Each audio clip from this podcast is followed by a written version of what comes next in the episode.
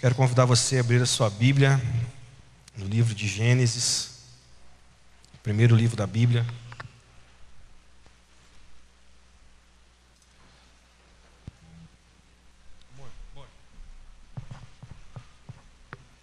Gênesis capítulo 12.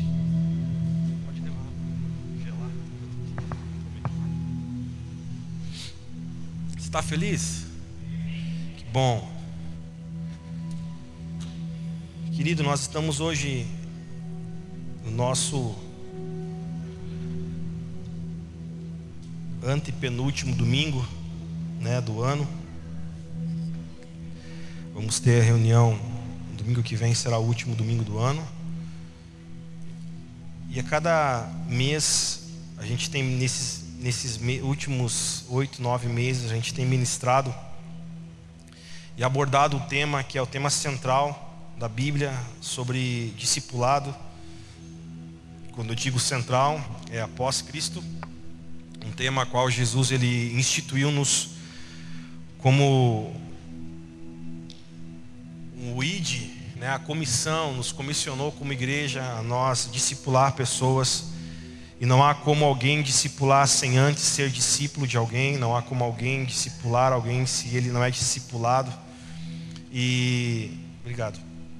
E a gente tem mencionado muito esse tema nesse, nesses últimos meses. E é um tema que tem trazido sobre mim muita, muita reverência e tem trazido sobre nós uh, muito, muita busca de compreender aquilo que o Senhor quer da, igreja, da nossa igreja, do nosso ministério.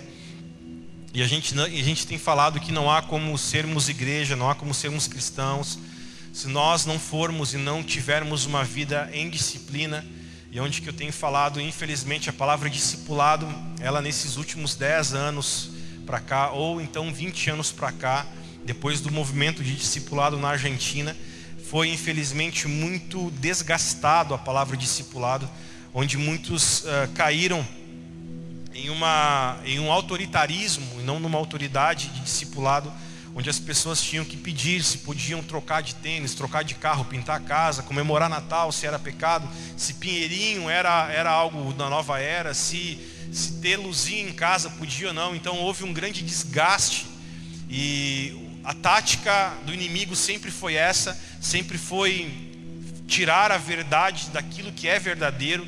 Então não há como Satanás, ele sempre tem uma, a mesma tática desde o princípio de tudo, né, que é trazer um, uma distorcer a verdade do Senhor. Então, como a gente sempre tem dito nesses últimos anos, nós nunca vimos uma nota falsa de 40 reais. Você já viu uma nota falsa de 40 reais? Não, porque porque a nota de 40 reais verdadeira não não existe. Então você nunca vai ver uma falsificação de algo que não existe. Toda falsificação é de algo que existe no, no original. Então o que o inimigo fez muito foi isso, foi falsificar a verdade. E as pessoas sempre pensam, ah, o diabo ele, ele quer que eu não vá à igreja. Querido, bem pelo contrário. O inimigo mais quer que as pessoas vão às igrejas, mas ele, porque ele sabe que muitos vão e não mudam. Ele sabe que muitos vão, mas não mudam de vida. Então, as pessoas precisam voltar a ter um entendimento verdadeiro e correto sobre o que a palavra fala, sobre o que é nos tornarmos cristãos. E um desses temas que nós temos falado de discipulado, ministramos muito nesses últimos meses. E a palavra que eu pretendo ser muito breve nessa noite, nessa 40 minutos, meia hora que me resta, é trazer para você um pouco daquilo que nós temos gerado dos nossos partilhos do pão, que são um momento de ceia. E toda palavra que o Senhor me dá na ceia, eu sinto em, em dividir ela em doses homeopáticas durante todo o mês. Então hoje aqui nós vamos, nós vamos uh, experimentar uma porção daquilo que nós recebemos no partir do pão, que foi domingo passado, onde nós falamos sobre o tempo e o período que a igreja está vivendo nesses dias.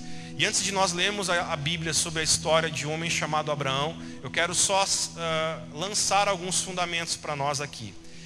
A maneira como Deus tem me ministrado, como o Senhor tem falado comigo, a maneira como é a didática que o Senhor fala com o Fernando, é muito através de visões da visão, de divisão, divisões que o Senhor tem me dado, e não de dividir, mas de visão, né, que o Senhor tem me dado. E uma das coisas que mais eu tenho buscado nesse ano de 2020, no começo dessa pandemia que houve, foi verdadeiramente entender o que o Senhor quer da igreja, não global, mas verdadeiramente da igreja brasileira. O que o Senhor quer de nós nesse período. Porque o Brasil, ele tem grandes promessas e muitos já ouviram falar que o Brasil seria um celeiro de missionários para todas as nações, que o Brasil seria um país que enviaria muitas pessoas ao mundo para trazer pessoas a Cristo de volta.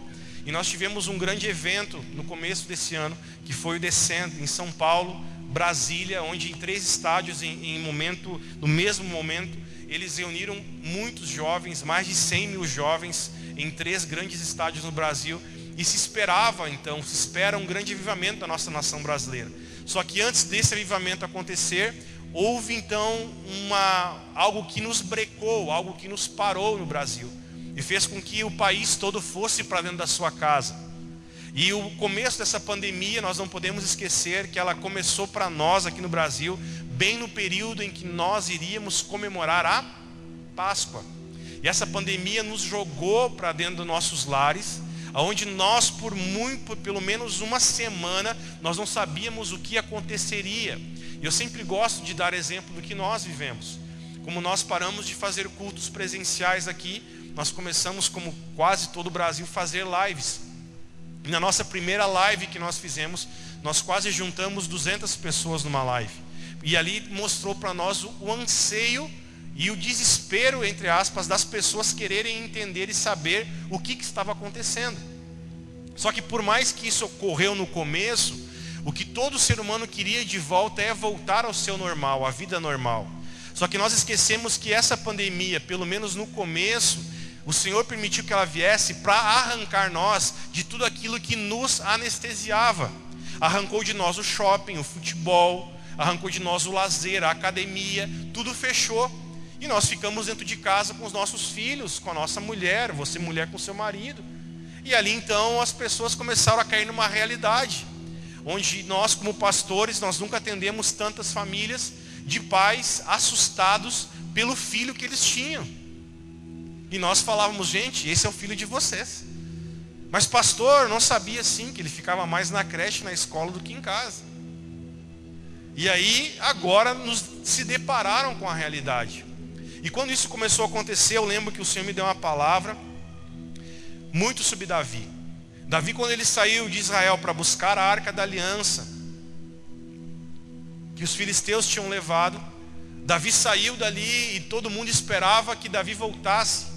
É como se a rede televisiva de Israel noticiasse que Davi estaria buscando o maior símbolo de glória do povo dele, do povo que eram deles, que eram eles, que era a arca da aliança, que tipifica então a presença e o senhorio de Deus.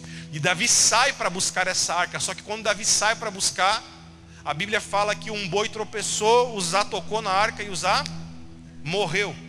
Naquele momento Davi parou tudo, a arca da aliança foi para a casa de Obed-edom, Davi voltou para Israel e, e, o pessoal falou, Davi, cadê a arca? Todo mundo esperava a arca, era avivamento. E Davi falou, gente, calma, deu morte.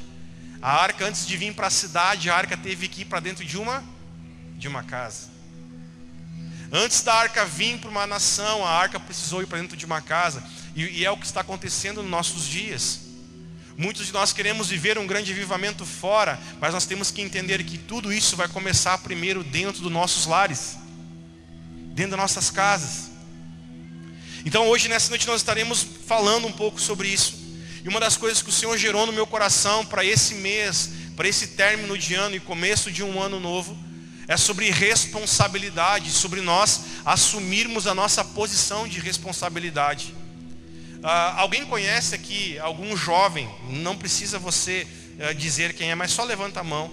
Um jovem que tem mais ou menos, alguém que já conheça ou já ouviu uma história assim, de um cara que tem entre 30 e 40 anos, que ainda mora com os pais e vive às custas dos pais. Você já, já viu gente assim ou não? Quem já viu? Quem já viu ou ouviu? Levanta a mão da banada. Você acha isso como? Vamos ser sinceros, é uma bizarrice isso, sim ou não? Um, um jovem de 30, 40 anos que não larga o pai e a mãe por nada. Por quê? Porque é fácil, porque aquilo ali gera para ele o quê? Conforto. Diga comigo conforto. Ô, gente, diga mais alto, conforto. Não tem nenhum jovem aqui que mora com um pai com 40 anos de idade, né? Não riram. Eu não sei o que está acontecendo. Mas vamos lá. O que acontece? Isso é um pouco bizarro. Por quê? Porque um jovem de 30, 40 anos, o normal da vida é ele ter saído de casa e ele agora estabelecer a sua a sua família, porque isso é responsabilidade.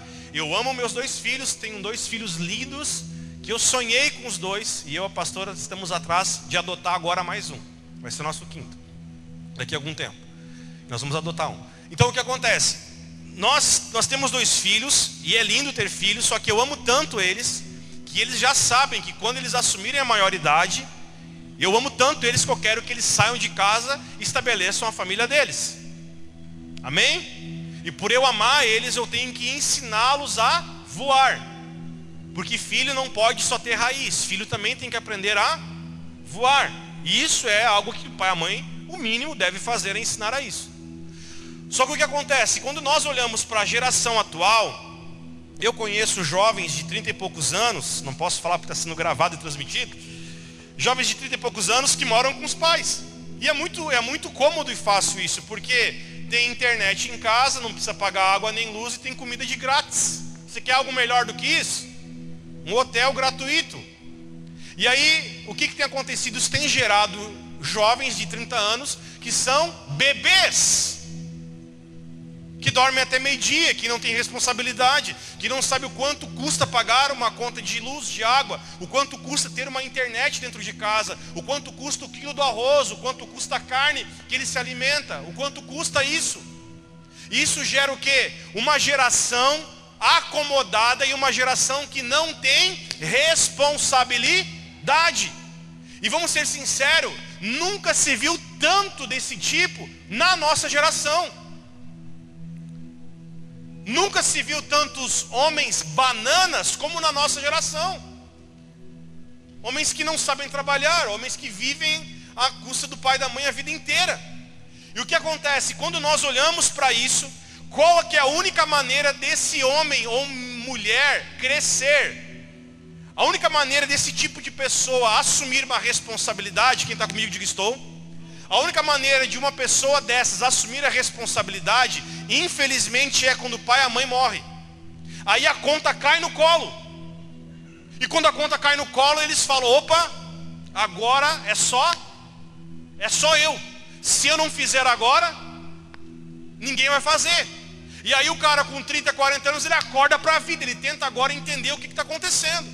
E aí ele, ele é obrigado porque ele foi jogado, sacudido, ele é obrigado agora a tomar posições que em 30 anos de vida ele nunca tomou.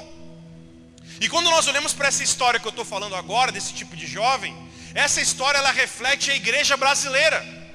A igreja brasileira tem sido uma igreja muito acomodada, uma igreja que já deveria estar assumindo grandes responsabilidades, mas assim ela não faz, porque tem os velhão que faz, tem os anciãos que estão fazendo. E o que, que o Senhor está fazendo nesses dias? Ele está sacudindo o nosso ninho. O Senhor está sacudindo a igreja brasileira. Para quê? Para que a igreja possa se tornar agora uma igreja responsável, uma igreja madura, uma igreja que bata no peito e diga: a responsabilidade é minha.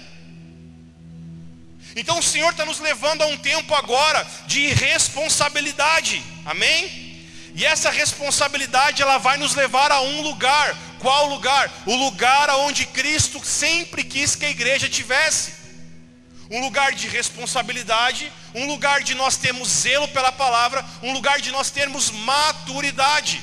Agora leia comigo em Gênesis 12. Quem está comigo, diga estou. Gênesis 12, versículo 1. O Senhor disse a Abrão: Sai da tua terra, da tua parentela e da casa de teus pais, e vá para a terra que eu te mostrarei.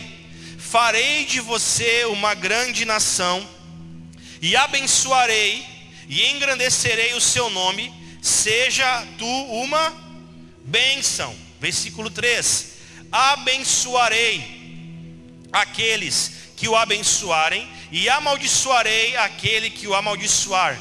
Em você serão benditas todas as famílias da, da terra. Versículo 4: Partiu, pois, Abrão, como o Senhor lhe havia o que? ordenado ou dito. E Ló foi com ele. Abraão, ou Abraão, tinha 75 anos quando saiu de Arã. Diga comigo, Abraão tinha 75 anos quando saiu da sua terra. Agora olha para mim, fica com a sua Bíblia aberta e eu vou em meia hora concluir essa palavra. O que acontece? Abraão, ele por mais que ele foi um homem maduro com 75 anos de idade, Abraão estava casado com a sua esposa chamada Sara, e aqui ela se chamava Saraí, mas é Sara. E Abraão estava com ela casado, só que tinha um problema. A mulher de Abraão era uma mulher estéril. Ela não podia gerar filhos, o ventre dela, a madre dela era fechada. E Abraão então morava com seus pais na mesma terra dos seus pais, no meio da sua parentela, porque isso era completamente normal e não havia nada de errado nisso. Só que o que acontece? Abraão, com 75 anos de idade, Deus sacode o ninho de Abraão. Diga comigo, Deus sacode Abraão. Isso. Deus sacudiu Abraão com 75 anos de vida, cara. Abraão estava vivendo um momento em que muitos de nós aqui trabalham a vida inteira para que quando ficar velhinho possa o quê? Descansar. Abraão estava com 75 anos, Abraão já tinha trabalhado, já tinha lavrado, já tinha bens, já tinha empregados, já tinha funcionários. Abraão agora estava desfrutando da sua velhice, 75 anos. Só que no momento em que Abraão pensou em descansar, foi o momento em que Deus sacudiu o ninho, sacudiu a vida dele. E Deus disse para Abraão três ordens: sai do meio da sua casa, dos seus pais, da sua terra e do meio da sua parentela. Nos próximos domingos eu vou entrar um pouco mais com clareza nesses pontos. Hoje eu não vou entrar, mas domingo que vem possivelmente a gente volte nesses pontos. O pai de Abraão era um cara que ele era fazedor de ídolo. O pai de Abraão, segundo Josué diz, o pai de Abraão, ele, ele tinha uma fábrica de ídolos. Ele fabricava ídolos de barro, de gesso. Então o pai de Abraão era um cara religioso. Era um cara voltado à religião. E Deus então pediu para que Abraão saísse do meio, no meio dessa terra. O que acontece? Quando Deus mandou Abraão sair, Deus mandou apenas Abraão e Sara sair dessa terra. Abraão ele tinha um sobrinho chamado Ló. E Abraão era muito apegado a esse sobrinho. Por que, que Abraão era apegado a seu sobrinho? Porque Abraão não podia ter filhos. E por ele não ter filhos, ele era apegado ao, ao filho do irmão dele, ao sobrinho dele chamado Ló. Só que preste atenção, a ordem que Deus havia dito a Abraão era para que Abraão saísse no meio da sua parentela e não levasse ninguém a, a não ser a sua mulher, a sua esposa, Sarai. Só que Abraão agora ele resolve levar quem? Ló. Preste atenção, por favor. Enquanto Ló andava com Abraão, Deus parou de falar com Abraão. Aqui foi a última vez que Deus falou com Abraão até Abraão sair da sua casa. Porque enquanto Abraão andava com Ló, Deus agora não, não falou mais com Abraão. Até o momento em que Deus então veio e falou para ele: Abraão, você precisa agora separar, cortar o cordão umbilical, de separar de Ló. E aí então os dois se separaram. Um foi para Sodoma e outro então ficou na parte desértica que foi Abraão. Agora preste atenção, por favor. 25 anos se passaram Abraão agora estava quase cumprindo 100 anos de vida. Quando Abraão estava com 99 anos, Deus aparece para Abraão e diz para Abraão: Abraão, eu darei para você agora um filho. 25, perdão, isso, 25 anos se passaram e Deus agora cumpre em Abraão aquela promessa que Deus havia feito para ele há 25 anos atrás. Eu multiplicarei, eu te darei essa terra a você e a sua descendência. Abraão não tinha descendência. E até chegar a esse ponto de Deus dar para Abraão um filho, Abraão tentou dar alguma ajuda para Deus. Só que toda ajuda que o homem tenta dar para Deus, o homem atrapalha o plano de Deus. O que acontece? Abraão agora saiu com 75 anos, agora Abraão tem 100 anos, então agora Deus vem e dá para Abraão o que? Um filho. Diga comigo, um filho. Vamos lá, pastor, eu estou correndo aqui para nós encerrar no horário certo. Então Deus dá para Abraão agora um filho, 25 anos se passaram. Então houve um hiato, houve uma pausa de 25 anos entre uma promessa e entre agora o cumprimento dessa promessa. Nesse período de 25 anos foi o período em que Deus limpou Abraão, o período em que Deus colocou Abraão em ordem, o período em que Deus agora fez o processo de maturidade em Abraão. Esses 25 anos foi o período em que Deus alinhou o coração de Abraão. Esses 25 anos foi o período em que Deus trabalhou com o interior de Abraão, arrancando de Abraão tudo aquilo que havia do passado nele, tudo aquilo que Abraão trouxe de tradições da sua casa, da sua família, que não faziam parte do plano de Deus na vida dele. Então houve um período de limpeza em Abraão durante 25 anos. Só que nesse processo de tempo de 25 anos, Deus estava preparando Abraão para dar a ele o filho que Abraão queria e o filho que Deus havia prometido para ele. E nesse período de 25 anos, o que sustentou Abraão foi a palavra que Deus havia dito a ele. Muitos de nós aqui temos promessas de Deus. Muitos de nós temos uma palavra que o Senhor colocou dentro do nosso coração. Só que tem um problema, muitos de nós pensamos que o que Deus tem para nós é para amanhã agora. E nós queremos que o Senhor nos dê ontem.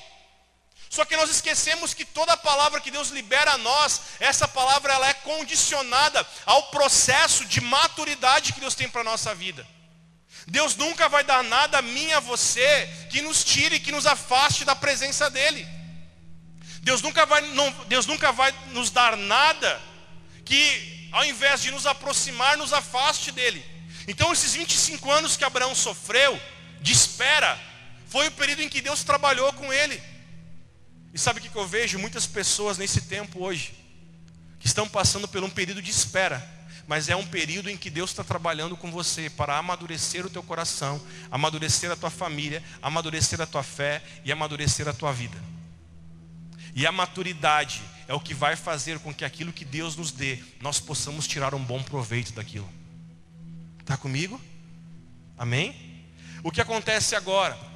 Abraão com 100 anos, então Deus presenteia ele com um filho, Isaac. Vai comigo agora em Gênesis 22. Folei um pouquinho a tua Bíblia para frente.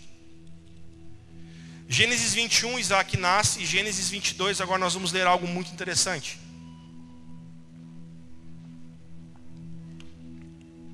Gênesis 22, a partir do versículo 2. Quando você achar, diga achei. Bom. Vamos ler do versículo 2 até o versículo 11. Diz assim: Deus continuou, ou Deus falou com Abraão, dizendo: Pegue o seu filho, o seu único filho, Isaque, a quem você ama, vá até a terra de Moriá, ali ofereça-o em holocausto sobre os meus, sobre um dos montes que eu te mostrar. Versículo 3. Na manhã seguinte, Abraão levantou-se de madrugada e, tendo preparado o seu jumento, levou consigo dois dos seus servos e seu filho Isaque. Rachou lenha para o holocausto e foi para o lugar que Deus havia lhe indicado. No terceiro dia, preste atenção, foi três dias de caminhada. No terceiro dia, Ergueu Abraão seus olhos e viu o lugar de longe, então ele disse aos seus servos: Esperem aqui com o jumento. Eu e o rapaz iremos até lá e depois teremos, depois de termos adorado, o que, que ele diz agora? Voltaremos para junto de vocês. Abraão pegou a lenha do holocausto e colocou sobre Isaque, seu filho. Ele, porém, ele Onde é que eu parei aqui? Ele, por sua vez, levava nas mãos o fogo e a faca. Assim os dois caminhavam junto. Isaac rompeu o silêncio. Diga comigo, rompeu o silêncio. Diga mais uma vez, rompeu o silêncio. E disse a Abraão, seu pai: Meu pai. Abraão respondeu: Eis-me aqui, meu filho. Isaac perguntou: Eis aqui o fogo, eis aqui a lenha, mas onde está o cordeiro para o holocausto? Abraão respondeu: Deus proverá para si o cordeiro para o holocausto, meu filho. E os dois seguiam juntos. Chegaram ao lugar que Deus havia indicado. Ali Abraão edificou um altar, arrumou a lenha sobre ele, amarrou Isaque, seu filho, e o deitou sobre o altar em cima da lenha. E estendendo a mão, ele pegou a faca para sacrificar o seu filho. Mas do céu o anjo do Senhor chamou, dizendo: Abraão, Abraão. Ele respondeu: Eis-me aqui. Então lhe disse: Não estenda a mão sobre o menino e não faça nada a ele, pois agora sei que você teme a Deus, porque não me negou o seu filho, o seu único filho. Abraão ergueu os olhos e viu atrás de si um, car um carneiro preso pelos chifres entre os arbustos. Abraão pegou o carneiro e ofereceu ao holocausto em lugar do seu filho. E então Abraão deu àquele lugar o nome de O Senhor proverá. Daí dizer-se até o dia de hoje: No monte do Senhor proverá. Então do céu pela segunda vez o anjo do Senhor chamou Abraão e disse: Porque você fez isso e não me negou o seu filho, o seu único filho, juro por mim mesmo, diz o Senhor, que certamente o abençoarei, multiplicarei a sua descendência como as estrelas do céu e as areias do mar que está na praia. Sua descendência tomará posse das cidades dos seus inimigos. Na sua descendência serão benditas todas as nações da terra, porque você obedeceu a minha voz. Diga comigo, obedeceu a voz de Deus. Agora olhe para o pastor aqui, por favor. O que acontece? O que fez Abraão sair da sua casa, da sua parentela, da terra onde ele morava, foi uma palavra. Estamos juntos? Uma palavra. E essa palavra foi que sustentou Abraão por 25 anos. Por mais que Abraão, em alguns momentos desses 25 anos, Abraão tentou apressar o processo. Só que em todos os momentos em que Abraão tentou, tentou acelerar o processo de Deus, Deus podava Abraão. O que acontece? 25 anos se passam, em Gênesis 21, Abraão tem um filho, e esse filho é chamado de Isaac. E Deus dá a Abraão e Sara o filho que eles mais sonhavam. Imagina, toda mulher por si só, ela tem sonho em se tornar mãe. E aqui então Deus agora, Sara, com 90 e poucos anos, Deus dá a ela um filho e dá a Abraão com 100 anos um filho. O que acontece? A Bíblia fala, historiadores dizem que Isaac, no capítulo 22, Isaac já tinha 30, mais de 30 anos de idade. E aí o que aconteceu agora? Deus chega para Abraão e fala o seguinte: Abraão, eu quero agora que tu me ofereça teu único filho. Aí a gente pode pensar, poxa, será que Deus estava em crise? Será que Deus é bipolar? Será que Deus estava em crise existencial? Não. O que aconteceu? Abraão, depois que teve filho, a atenção de Abraão se voltou apenas a seu filho e Abraão esqueceu-se de se relacionar com Deus. Está comigo? E quando Deus pede para Abraão Isaac, Deus queria quem de volta? Abraão. Quando Deus pede para Abraão seu filho, é porque Deus queria Abraão de volta. Quando Deus pede para Abraão, me sacrifica teu filho, era porque Deus agora queria que Abraão voltasse para ele de novo. Mas preste atenção em uns detalhes que eu preciso pontuar. Gênesis 22, então, versículo 2 em diante até o versículo 11. Deus então chama Abraão e fala: Abraão, agora eu quero que tu pegue teu filho, teu único filho, e você leve até o meu monte que eu vou te mostrar e lá você vai sacrificar esse jovem para mim, você vai me dar ele para mim. O que acontece, igreja? Abraão em nenhum momento questionou Deus, Abraão em nenhum momento apertou Deus, Abraão em nenhum momento murmurou contra Deus. Abraão se silenciou. Abraão falou: Isaac, se arruma porque amanhã de madrugada nós vamos viajar. Abraão em nenhum momento questionou ou murmurou a Deus, porque Deus havia dito para ele. Abraão em nenhum momento pensou, ih, é o diabo. Não, Abraão reconhecia a voz dele, de Deus, porque foi a mesma voz que tirou ele do meio da parentela. O que está acontecendo agora? A Bíblia diz e ela conta para nós, Gênesis conta para nós uns pontos muito importantes. Abraão saiu então, ele, o filho dele, dois servos e um animal chamado jumento. Diga comigo, jumento. Diga mais alto, jumento. Preste atenção. Abraão então colocou a lenha sobre o jumento, levou fogo agora. Pilha, se alguém puder pegar pilha para mim. Aí Abraão pega, faz tudo isso, pega seus servos, e Abraão agora ele faz uma peregrinação de três dias até encontrar o monte do Senhor. Abraão agora ele faz uma peregrinação de quantos dias? Três dias. E Abraão ele faz essa peregrinação em três dias de puro silêncio. Por quê? Porque naqueles três dias de peregrinação, eu imagino como pai que passou um filme na cabeça de Abraão. Aqueles três dias de peregrinação até Abraão encontrar o monte a qual Deus queria que ele sacrificasse o filho dele ali. Abraão deve ter pensado nos 25 anos atrás, quando ele estava no meio da casa dele, da parentela, que Deus chamou ele para ir para outro lugar. Abraão lembrou de tudo aquilo que aconteceu nesses 25 anos. E eu creio que Abraão pensava: Deus, o que, que tu quer com meu filho? E eu acredito que Abraão pensava: Cara, se eu matar, essa, se eu matar esse jovem lá em cima para Deus, ou Deus vai ressuscitar esse menino, ou algo Deus vai fazer, porque Deus não vai permitir que eu mate o filho que ele me prometeu e ele disse que ele faria desse meu filho uma grande nação. Três dias de silêncio. Você lembra que você repetiu comigo que Isaac rompeu o silêncio? Você lembra disso? Sim, igreja. Três dias de silêncio. Abraão agora chega no monte. Abraão vê aquele monte de longe, Monte Moriá. E Abraão disse para os seus servos: É aqui. Abraão agora, o que, que ele faz? Por favor, preste atenção nesse detalhe tremendo, tá? Abraão faz o seguinte: Abraão deixa o jumentinho embaixo e fala para os servos dele: o que? Fiquem com o jumento, porque eu e o rapaz, Abraão diz, eu e o rapaz subiremos, adoraremos ao Senhor e depois voltaremos. Estamos juntos, amados, ainda assim? Olhe para mim, por favor. Por que, que Abraão deixou os dois servos dele ali embaixo?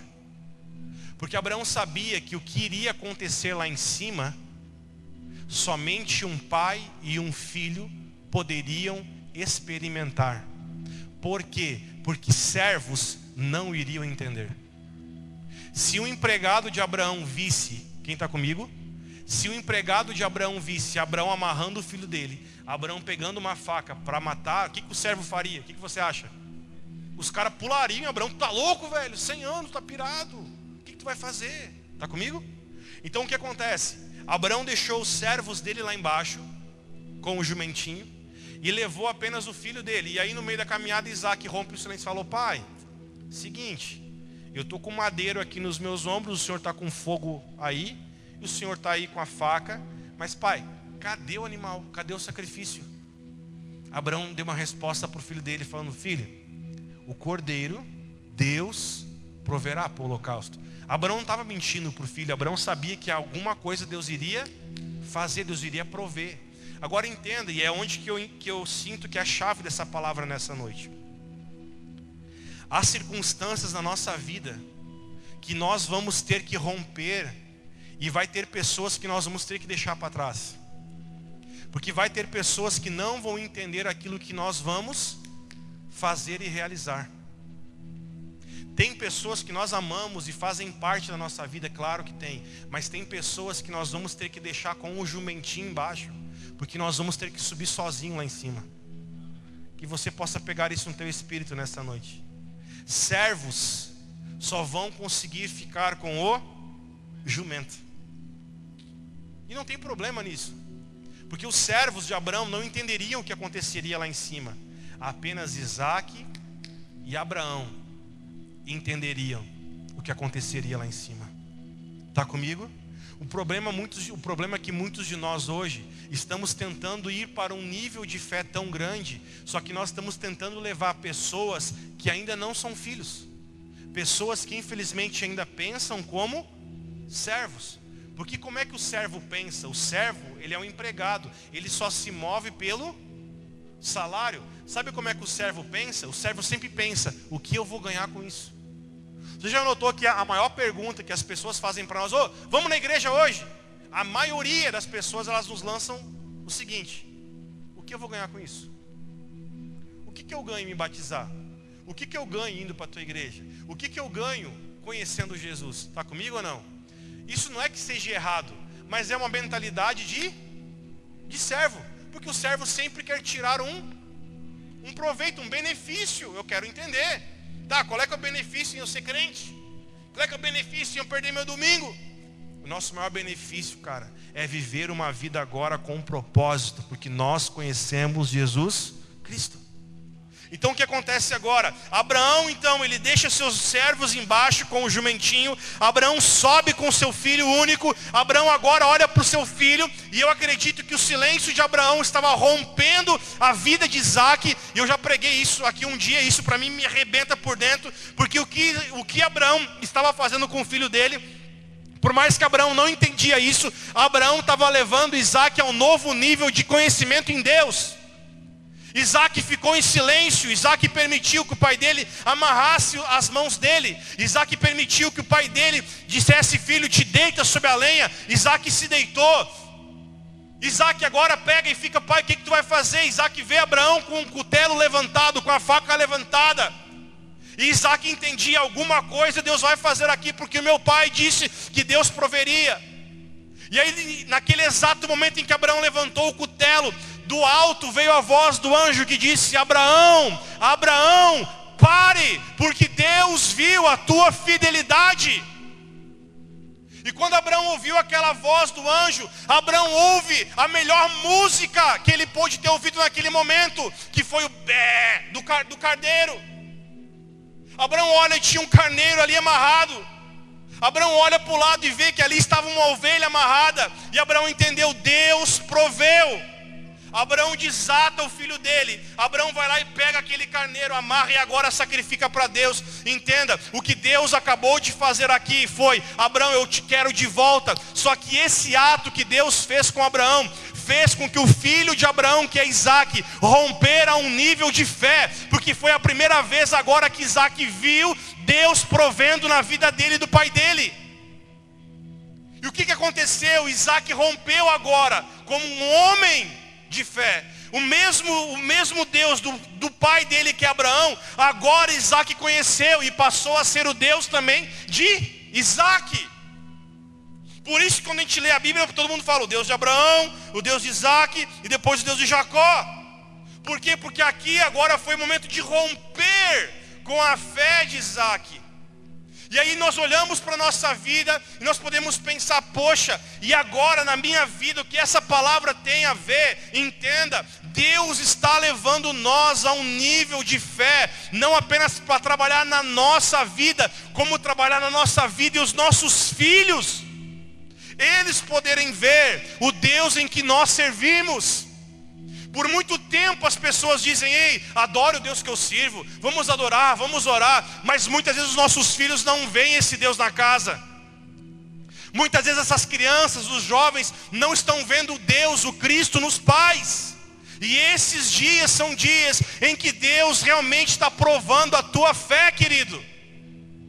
Aquele conto que muitos falavam, ei, faço o que eu digo, mas não faço o que eu faço, nunca funcionou, nunca vai funcionar.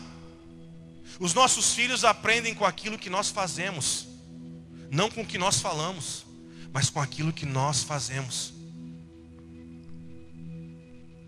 Então, quando nossos filhos começarem a ver o pai e uma mãe dentro de casa chorando, pedindo resposta a um Deus verdadeiro, e quando eles veem que essa resposta foi dada, os nossos filhos falarão: E esse Deus do meu pai e da minha mãe eu nunca vou querer largar. Você está comigo nessa noite? Quando nossos filhos virem nós rasgar nosso coração diante de Deus, e eles verem que a nossa oração para esse Deus verdadeiro e vivo, não um Deus inventado pelo homem, mas o Deus a qual criou o homem. Quando nossos filhos verem nós orando e o Senhor respondendo, cara, os nossos filhos nunca vão querer se desviar desse Deus que nós servimos. E é esse ponto que o Senhor está trabalhando hoje nas nossas vidas. Por quê? Porque quando eu me torno alguém no Senhor, aquela pessoa a qual eu me tornei, os meus filhos serão alcançados, a minha família será alcançada, a minha geração será alcançada. Então o que você precisa entender hoje aqui, que não basta ser um bom vô, uma boa avó, um bom tio, uma boa tia, um bom pai, uma boa mãe, o que nós precisamos nos tornar são pessoas que revelem na nossa casa realmente o Deus a qual nós servimos. Fé não é o que você diz, fé é o que você vive todo dia. E eu tenho fé, que bom, e agora? Vamos agir pela fé que nós dizemos que temos? E agora, numa pandemia, vamos agir pela fé que nós falamos que nós temos. E agora, no meio de um desemprego, vamos agir pela fé que nós dizemos que temos. E agora, quando o médico fala que não há saída, vamos agir pela fé que nós falamos que temos. Quando todo mundo diz não, vamos agir pela fé que nós falamos que nós temos. Estamos juntos? Estamos juntos? Deus está rompendo nosso silêncio nesses dias. Passamos por um período de silêncio, agora não é mais tempo de silêncio, agora é época de realmente clamar, de cantar, de sorrir. Agora é o tempo de nós falarmos, ei, cara, eu amo você, você é importante para mim. Só que o seguinte, o lugar que eu estou indo agora, tu não vai conseguir ir, mas é onde? Eu vou subir o monte, cara. Fique aqui com o jumentinho. Daqui a pouco a gente se encontra e eu vou subir o monte. O Senhor está nos chamando para um nível mais elevado de fé nesses dias. O Senhor está nos chamando para um nível mais elevado de comprometimento nesses dias. E para que isso aconteça, em algum momento da história, nós vamos ter que deixar para trás, talvez, pessoas que nos pesavam, pessoas que nós amamos e vamos amar sempre, mas pessoas que talvez não permitiam que nós vivêssemos verdadeiramente por fé. Porque elas não entenderiam. Para elas seriam algo ilógico. Mas para nós que ouvimos a voz do Senhor, é algo tão claro que nós temos a certeza e nós sempre vamos dizer: Deus proverá. Abraão não disse Deus proverá porque Abraão não sabia. Abraão disse Deus proverá porque Abraão sabia que algo Deus iria fazer. Você está comigo nessa noite? Olhe para mim, por favor. Eu queria poder te olhar, mas essa luz não deixe. Mas olha só. Pode deixar a luz ligada, não tem problema. Não pode deixar ligada, não tem problema. O que acontece? Estamos juntos aqui? Não estou falando mal da luz, a luz estava boa, tá? O que, que acontece aqui? Olha para o pastor, quem está comigo? Nove e meia, vou encerrar agora. O Senhor está nos levando a um nível de nós verdadeiramente vivermos por aquilo que nós sempre falamos. Você está comigo? Abraão não falou Deus proverá porque é, ele, ele quis falar algo bonito. Ah, Deus proverá. Aí Abraão teve que testar se realmente Deus iria prover na vida dele. Você está comigo, armado, nessa noite? Tem muita gente que fala: oh, Deus cuida de mim, Deus sabe de tudo, a minha vida está na mão do Senhor. Aí quando o médico fala não tem saído, o cara se borra todo. Não, Deus me sustenta, Deus ele cuida da nossa família. Aí quando aperta o calo, o cara fica um, um leão de brabo, porque e agora Deus, o que, que vai acontecer? Então, para aí, quem é aquele cara que disse há uns meses atrás que Deus cuida, que tem fé, que ama a Deus, que Deus não sei que conhece? Cadê essa pessoa? Então, quando Abraão lançou essa frase para Isaac, filho, Deus proverá, Abraão não tinha noção se ele mataria o filho mesmo, Deus ressuscitaria. E Abraão também não tinha noção se Deus faria chover uma, uma ovelha do céu. Mas Abraão sabia, alguma coisa Deus vai fazer. Por quê? Porque Abraão disse para os seus dois servos: Eu e um moço subiremos. O que, que ele diz agora, irmão? E voltaremos. Abraão sabia que ele iria voltar com o filho dele, está comigo ou não? E isso se chama o quê? Fé. Fé. Abraão não sabia o que aconteceria, mas Abraão sabia que algo iria acontecer. Então entenda, nós estamos entrando num término de um ano, e eu não quero apenas falar de 2020, eu quero agora poder olhar para 2021 e saber que algo Deus vai prover nesse novo ano. Eu quero saber, eu quero entender que algo Deus vai abrir nesse ano que está por vir. E é isso que tem que nos motivar. Pastor, mas eu perdi, mas não, não interessa. Escute, algo grande está por vir nesse próximo tempo. E eu e você precisamos estar preparados para viver isso em nome de Jesus. E nós vamos dizer: Deus proverá algo para a nossa vida. Pastor, quando eu não tiver mais nada, quando eu não conseguir ver uma solução, em que, que eu vou me agarrar? Te agarre nessa palavra: Deus proverá. De alguma forma, Deus vai prover. Por que, Fernando? Porque eu tenho uma palavra e essa palavra é o que me sustenta. Amém? Em tempos de dificuldade, sempre lembre: eu tenho uma palavra. E essa palavra sustenta a minha vida, essa palavra é Jesus. Amém? Entenda que chegou o momento de nós deixarmos para trás pessoas para cuidar de jumento. E chegou o período agora de nós subirmos ao monte e entender que lá em cima o Senhor vai prover na nossa vida algo muito grande. Eu quero nessa noite que você realmente receba essa palavra sobre tua vida e entenda, chegou o tempo de nós experimentarmos a provisão de Deus sobre nossa casa. Amém. Se coloque em pé, por favor, em nome de Jesus.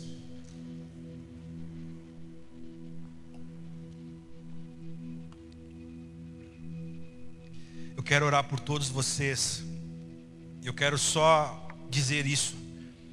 Eu sei que talvez hoje há pessoas aqui nessa noite que estão vivendo um período como nós oramos pelo, pelo Giba, como nós oramos pela Carla, pelo seu marido, pelo Fábio, pelo irmão do irmão Valdir Maradona. sabemos deles, temos esse conhecimento que, que o médico já, não, já desengana, mas eu sei também que há outras pessoas aqui dentro que hoje talvez estão olhando para os lados e não conseguem ver uma saída. E entenda, esses momentos provam aonde que verdadeiramente a nossa fé está estabelecida, aonde nossa família está estruturada. E eu oro para que nessa noite o Espírito Santo possa te convencer e trazer clareza para mim e para você, que chegou um tempo de nós subirmos o monte. Feche teus olhos nessa noite. Senhor, Tu nos conhece e Tu sabe cada pessoa que está aqui. Jesus, eu conheço muitas delas, mas talvez eu não sei e não saiba o que cada um está passando no seu secreto. Mas o Senhor sabe. Essa palavra o Senhor colocou no meu coração no mês passado, de nós entendermos que é um tempo de nós vencermos a acomodação.